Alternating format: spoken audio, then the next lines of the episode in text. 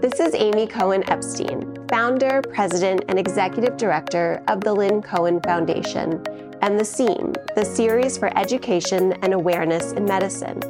In this podcast, I'll be interviewing researchers, doctors, scientists, female founders, entrepreneurs to talk about women's health, wellness, and preventive care. Take a listen.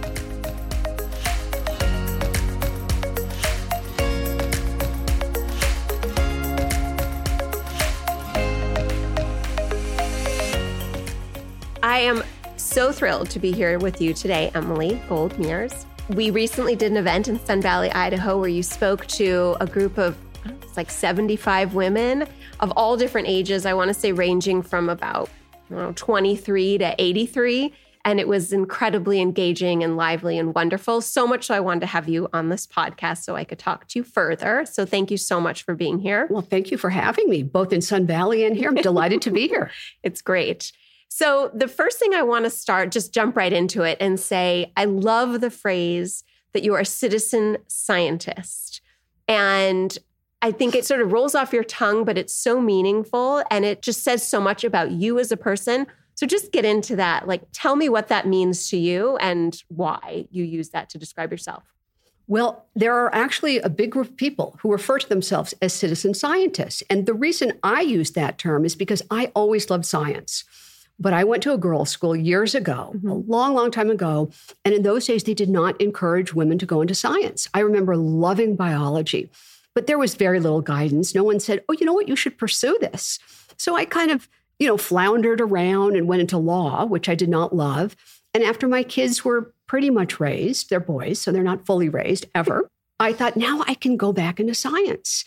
And I was too tired to go get a degree in science. So I thought, okay, I will be a citizen scientist, which is somebody who acknowledges scientific issues and tries to help look for solutions.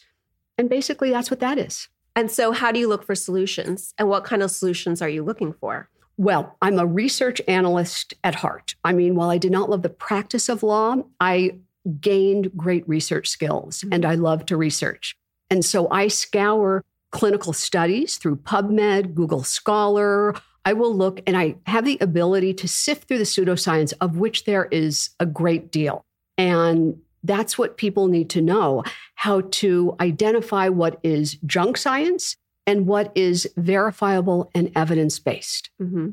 And obviously, you went down this road because of that like urge and desire to know things and to know things in a really analytical way. So tell me what it is that you really want to know about. Well, everything, to tell you the truth. I'm very curious. All in your book. Okay. I'm really curious. And I acknowledge that we live in such an unhealthy country. And I don't think our conventional healthcare system is very helpful. Mm-hmm. They're great if you break a bone, if you have an acute infection, if you're in a car accident, something like that, you want to go straight to your allopathic doctor. But for these chronic diseases, which are increasing exponentially, in my opinion, they're not well equipped to handle them because they're so symptom oriented and not preventive mm-hmm. oriented. And many of these, with some lifestyle changes and some control of your environment where you can, they can be prevented or at the very least postponed. Right. And I always think like you need to do what you can so you know you did what you did. And if something happens, you have that knowledge that you, you know, you went down the healthiest path possible and you did all that you could to stay that way. And so if something else happens in your life, autoimmune disease, cancer, whatever it is, you have that like deep seated knowledge in yourself that this was caused by something else, something other than what I did, especially for women, because I feel like women end up with a lot of guilt when we get sick or something happens to our bodies that changes. And the first question we ask ourselves is, why did this happen to me? What did I do? I don't think men ask the same question to themselves. So arming yourself with the real knowledge, as you put it, I love that. The, you know, being able to sift through the the crap and the real stuff is a skill. And I think it's a learned skill and a honed skill that most people don't have because they are not citizen scientists. But those that are like you, to go through that, share that information, and to give us the information and the knowledge to go down that path. So, talk to me about some of the favorite this is kind of a silly way to say it, but the favorite things that you've learned that have helped you in how you live your life and then how you disseminate that information to others? That's a hard question because I find that when I talk about my book, I loved all of it. As a matter of fact, when I wrote it, my publisher made me cut it by a third. And that was really hard. I thought, but that's good information. And they said people don't read long books anymore. But I changed everything because what I learned through my research was that I had done almost everything wrong.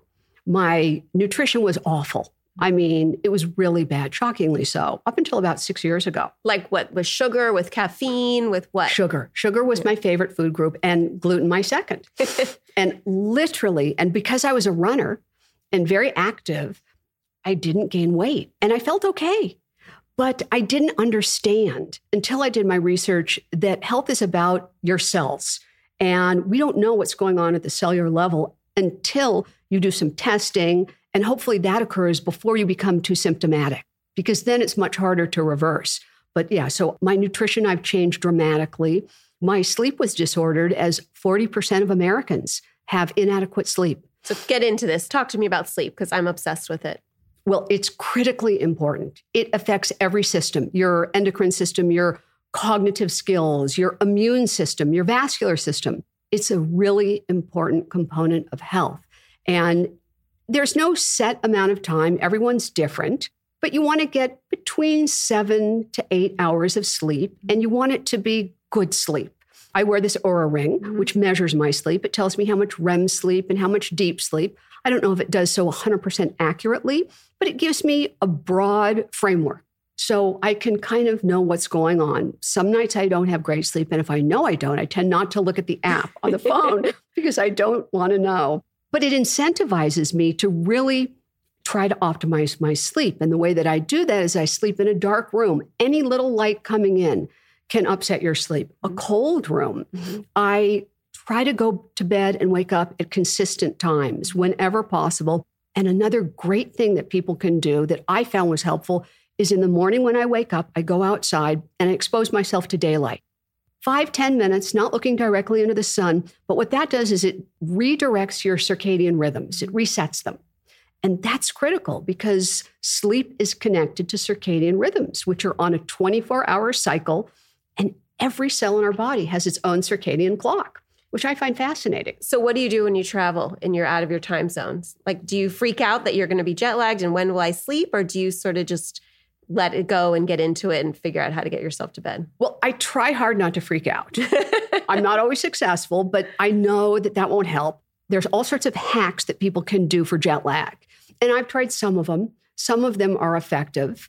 I haven't been overseas for a few years now, so I can't even remember off the top of my head, but there's all these things that one can do to reset their clock before they leave. Mm-hmm. There's even an app. I can't remember the name of it. I'll have to look for that and I'll send it to you. An mm. app that you can download and look to before you travel if you're going overseas into many different time zones. It will be very helpful. But I just do the best I can. Matter of fact, that applies to all of this. There's so much stuff that you can do. And I don't suggest that people do all of it because that's overwhelming.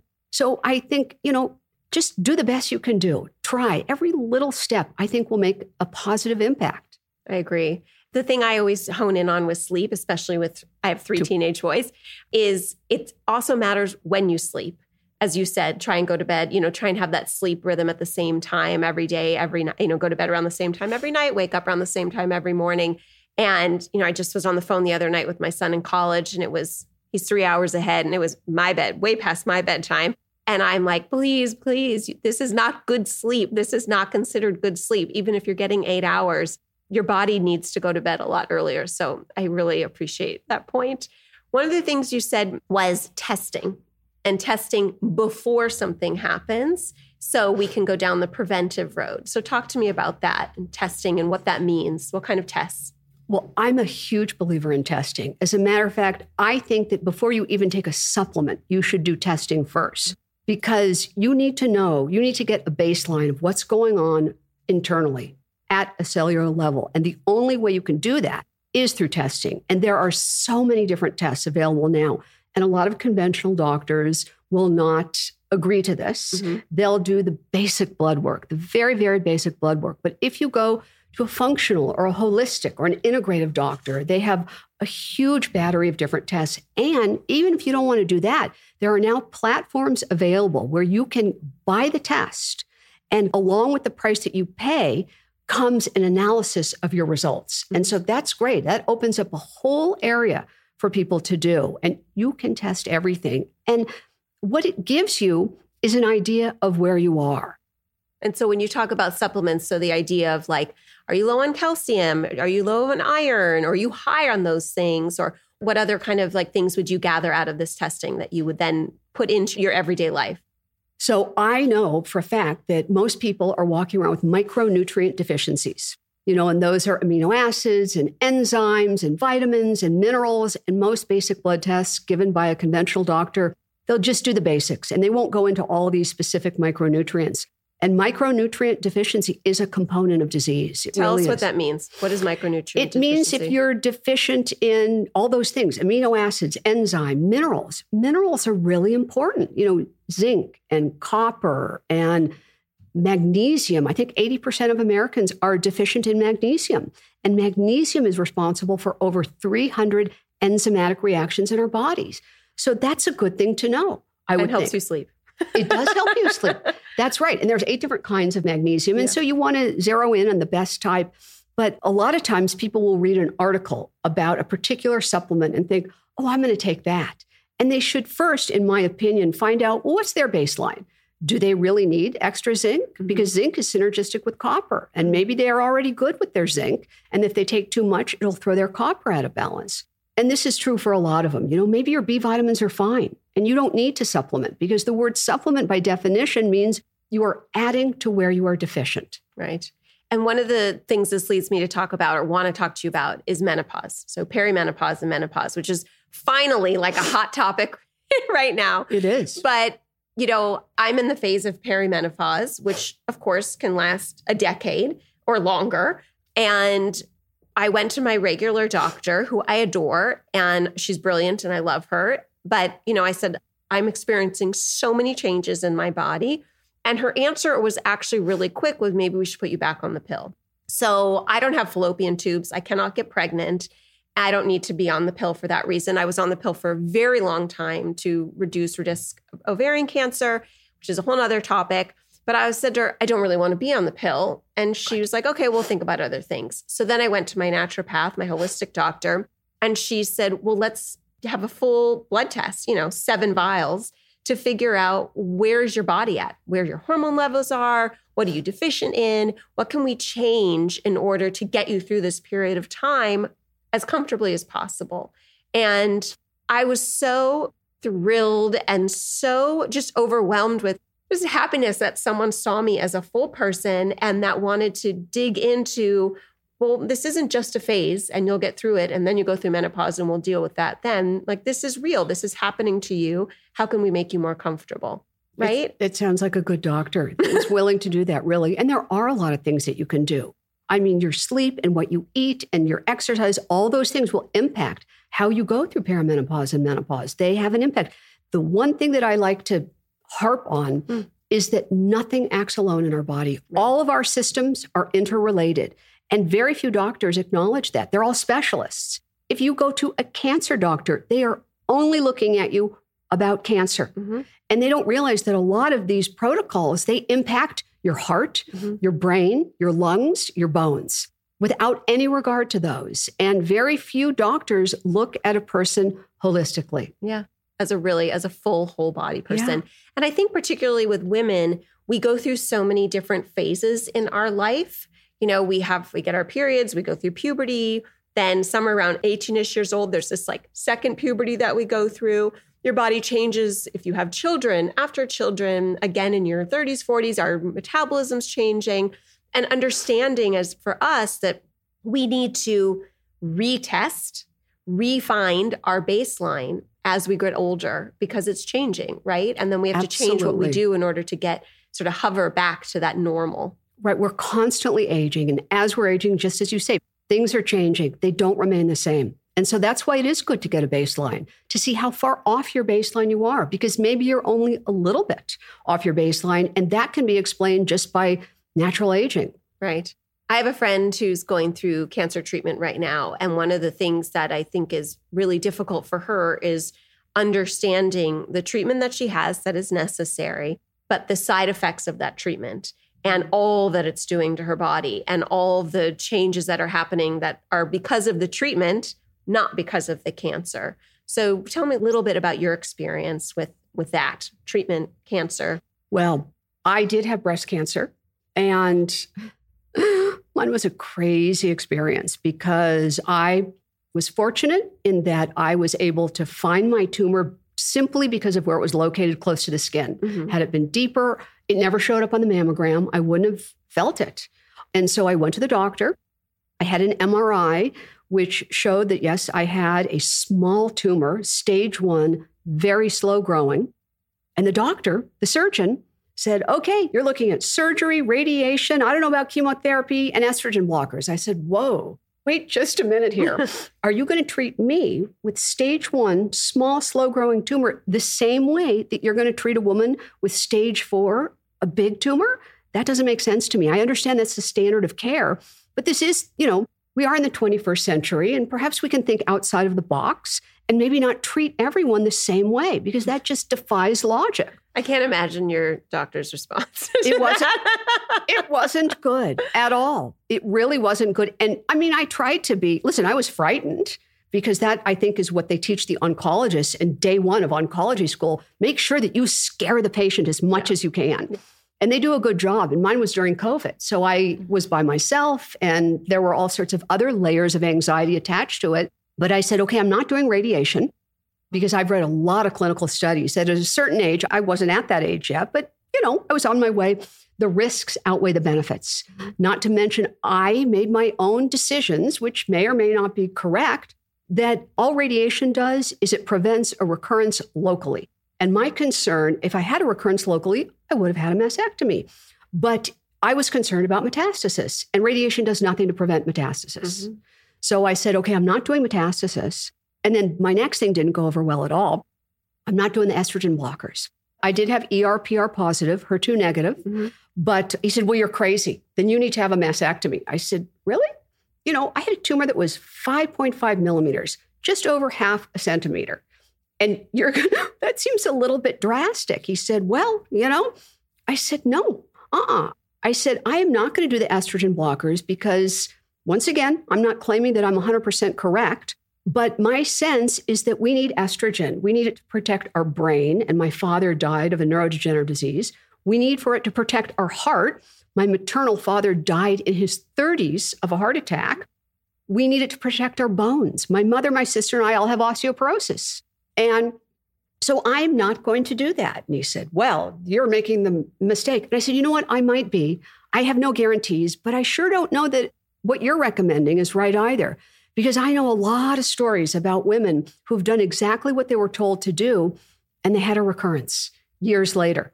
And you know your body better than anyone yeah. else. Certainly someone who's just seen you and looking at labs and slices of pictures of your body. Indeed. Indeed. So that's what I did. And as it turned out, that first surgery, he couldn't find my tumor, despite having what's called a SAVI SCOUT locator implanted the morning of the surgery, which is a beeping radar device that is used for the express purpose to guide the surgeon as to where to cut. Implanted using ultrasound. And when I went in for my postoperative appointment, he said, Well, you won't believe this. We couldn't find your tumor. And I said, I don't understand. What, what does that even mean? And I now know he knew exactly what it meant. I didn't know because I was a neophyte. I, this was my first time. But the only thing it could have meant was that he cut into me at the wrong place. Oh my God. That's, I mean, truly a nightmare. And he knew that. And instead, what he said, he said, You know, we don't know. Maybe it was sucked out in the biopsy, but I doubt that. It could still be inside of you. I said, Really? So I just went through that surgery and it's still inside of me. Oh he said, Well, try not to worry about it. We won't know for six months until you can have a mammogram. You have to wait six months before you can be screened.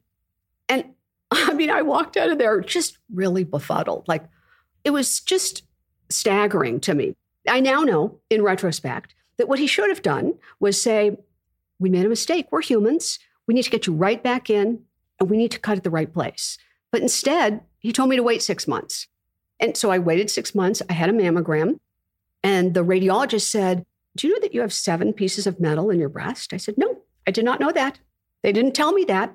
And he said, Well, I can tell you exactly why they couldn't find your tumor because the two biopsy clips, the metal clips that are left behind after a biopsy, they're nowhere near the five other metal clips that were used to close up your incision. They're very far away. So it's clear they cut into you at the wrong place. And so then I walked out of there. I'm like speechless. I don't think I've ever been so speechless. I was life. as well. I thought, okay, now what do I do? I'm certainly not going back to the guy at Cedars, the well known, internationally respected guy. I'm not going back to him. So it took me a while to figure out A, what to do, find someone I could trust. And I finally did, you know, and hopefully there's a good ending to the story. Just a few months ago in May, I found a woman who was fantastic. She was the antithesis of my first surgeon. And she kept saying to me, I am so sorry this happened to you. I am really sorry, which I took as a thinly veiled indictment of the first surgeon. You know, mm-hmm. doctors never like to say anything bad about each other. Mm-hmm.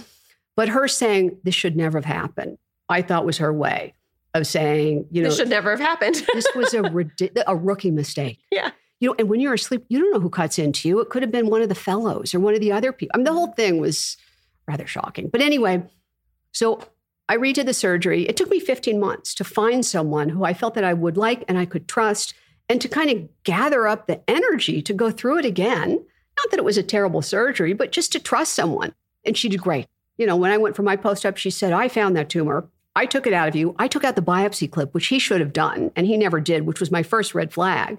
And by the way, the tumor doubled in size in the in the 15 months that you waited. That's an incredible, incredible story. I think to me, the big takeaways are one, you need to know your own body. You need to be in touch with yourself. You need to be willing to feel yourself. You need to know what your normal is, what's not normal, what's outside of your normal. And then you have to be your own best advocate. Nobody will do it for you. And so as women in particular, we get into a doctor's office, you know, we have such a hard time questioning, you know, saying, I don't think that's right for me. And you did all of those things actually, but really feeling uncomfortable in the situation and getting up and leaving and saying, This isn't right. You're not listening to me. I know my body better than you do. And something doesn't feel good. Something doesn't feel right.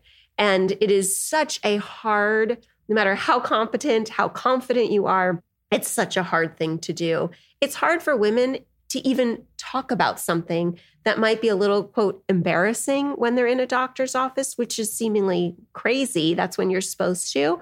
But I've talked to so many women who won't say something because they're like, oh, it's embarrassing. I don't want to say it. Well, that's your moment. That's your time. You know, I have, I feel a lump or, you know, my periods are off or I've had a constipation or diarrhea for a year. You know, what does that mean?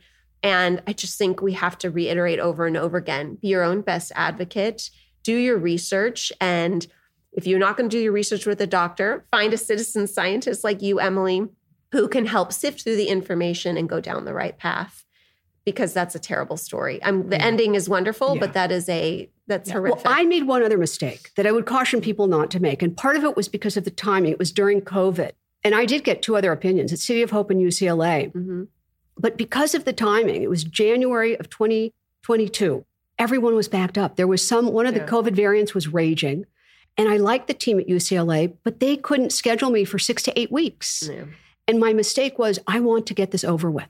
I don't want to think about it anymore. I want to do it and be done with it and move on. And that was a mistake.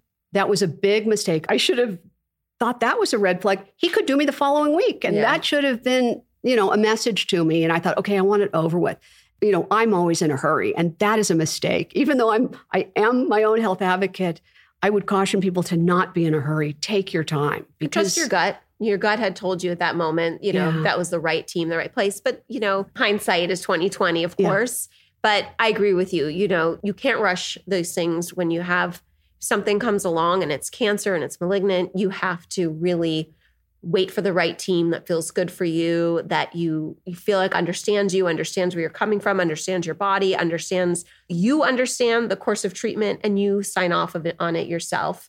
There's obviously trust involved. That oncologist those oncologists your current oncologist knows more than we do. We hope so. You know they're the ones cutting into you. They're the ones following up with either radiation or chemo or or whatever you choose.